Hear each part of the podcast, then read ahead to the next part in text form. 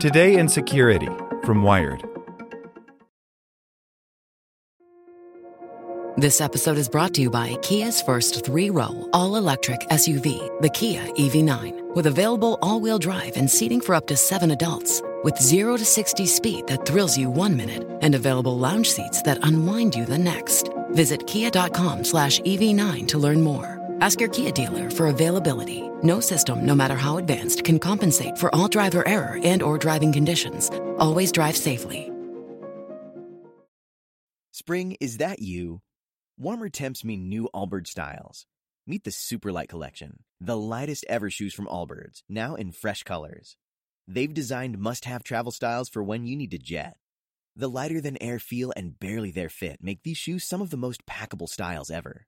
That means more comfort and less baggage. Take the super light tree runner on your next adventure. Its cushy, lightweight foam midsole supports every step, and the extra outsole traction gives you the grip to just go for it. The eucalyptus fiber upper adds next level breathability to keep you going all day. Plus, the super light tree runner is comfortable and ready to go right out of the box. So, what can you do in a super light shoe? What can't you do is the better question. And because they're super packable, the real question is where are you taking them? Experience how Allbirds redefines comfort. Visit allbirds.com and use code SUPER24 for a free pair of socks with a purchase of $48 or more. That's A L L B I R D S.com, code SUPER24. Here's today's spoken edition of Wired. Palo Alto Networks has the broadest, most comprehensive cybersecurity for private cloud, public cloud, and SaaS environments because secure clouds are happy clouds. Protect yours today at go.paloaltonetworks.com slash secure clouds. The U.S. takes on the world in NATO's cyber war games by Eric Niiler.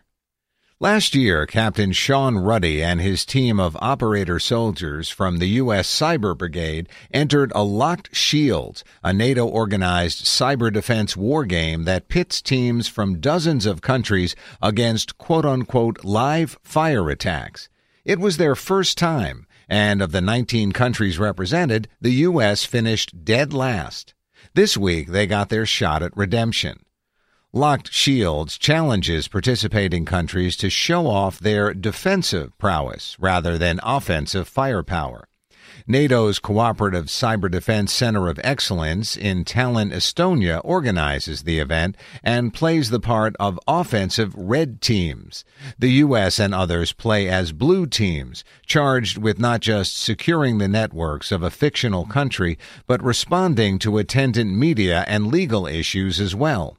You're in an unfamiliar environment, says Rain Ottis, who is the NATO CCD COE ambassador and head of the neutral white team.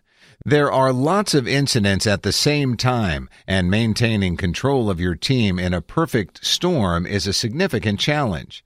That makes it a natural fit for the U.S. Cyber Brigade, which defends infrastructure and terrain at U.S. military bases, power plants, water treatment systems, air traffic control, and base fuel supplies.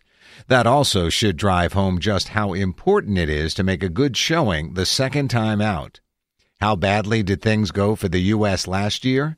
The red team took control of its drone, made it fly in circles until it ran out of fuel, and crashed it into the virtual ocean. It was a pure chaos type environment, Ruddy recalls. You had a red team advancing through your network on six or seven different fronts. You don't get any breaks. It was abusive. So, Ruddy and his squad, based at Fort Gordon, Georgia, but operating at a U.S. base in Wiesbaden, Germany, went into this year's games looking to restore some pride. To do so, they expanded their team and added two Dutch observers.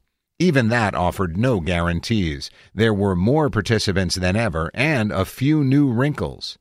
Locked Shields hosted 25 countries this week compared to last year's 19, each defending against a simulated airbase attack. Ottis and the organizers worked with global electronics giant Siemens to set up a simulated power grid for the game playing environment, as well as drone simulators from Threod Systems, an Estonian UAV developer. There was also new strategic gameplay centered on how an individual nation should respond to a cyber attack and how to make decisions from a legal and diplomatic perspective.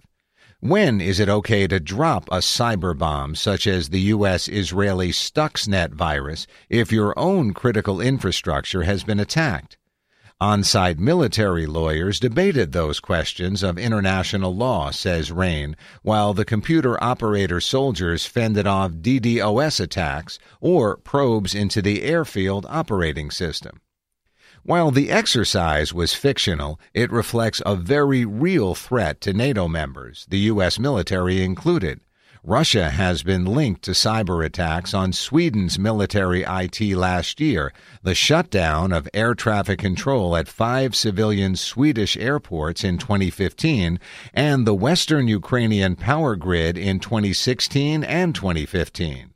Ruddy and the NATO organizers of the Locked Shields exercise won't comment on Russia specifically, but they say the role playing may help keep the next attack at bay. This is simply NATO members getting together and testing each other's defensive capabilities, says Ruddy, who has placed U.S. observers with Estonian and Latvian cyber squads as well. We have chat rooms and we can say, hey, I'm seeing this on the machine. It helps to build capabilities across multiple nations. The U.S. will likely have to step up its cyber defense game as NATO expands its ground troop presence in Eastern Europe. The U.S. deployed 3,000 troops and 80 battle tanks in the Baltic states, Poland, and several other Eastern European nations in January. The UK, France, and others positioned battalion sized units of about 1,000 troops each in Estonia, Latvia, and Lithuania in 2016. After two days of intense cyber war, Ruddy says his team survived pretty well. Rather than shutting down computer networks at his fictional base to prevent all intrusions, the U.S. team decided to keep systems operating at the risk of a breach. It didn't entirely pay off, the red team penetrated through back doors and gained control of some systems. But despite the added competition and new challenges, the U.S. blue team managed to improve on last year's last place finish, moving up to 12th overall. The Czechs won with the Estonians in second. Yes, we kept the drone flying, Ruddy said Friday from Germany. We never lost control of it, and the airfield was never set on fire. So that was good. Spring, is that you? Warmer temps mean new Allbirds styles. Meet the Superlight Collection, the lightest ever shoes from Allbirds, now in fresh colors. These must have travel shoes have a lighter than air feel and barely there fit that made them the most packable shoes ever. That means more comfort and less baggage. Try the Superlight Tree Runner with a cushy foam midsole and breathable eucalyptus fiber upper. Plus, they're comfy right out of the box. So, what can you do in a Superlight shoe? What can't you do is the better question. And because they're super packable, the real question is, where are you taking them? Experience how Allbirds redefines comfort. Visit allbirds.com and use code SUPER24 for a free pair of socks with a purchase of $48 or more. That's A-L-L-B-I-R-D-S dot com, code SUPER24.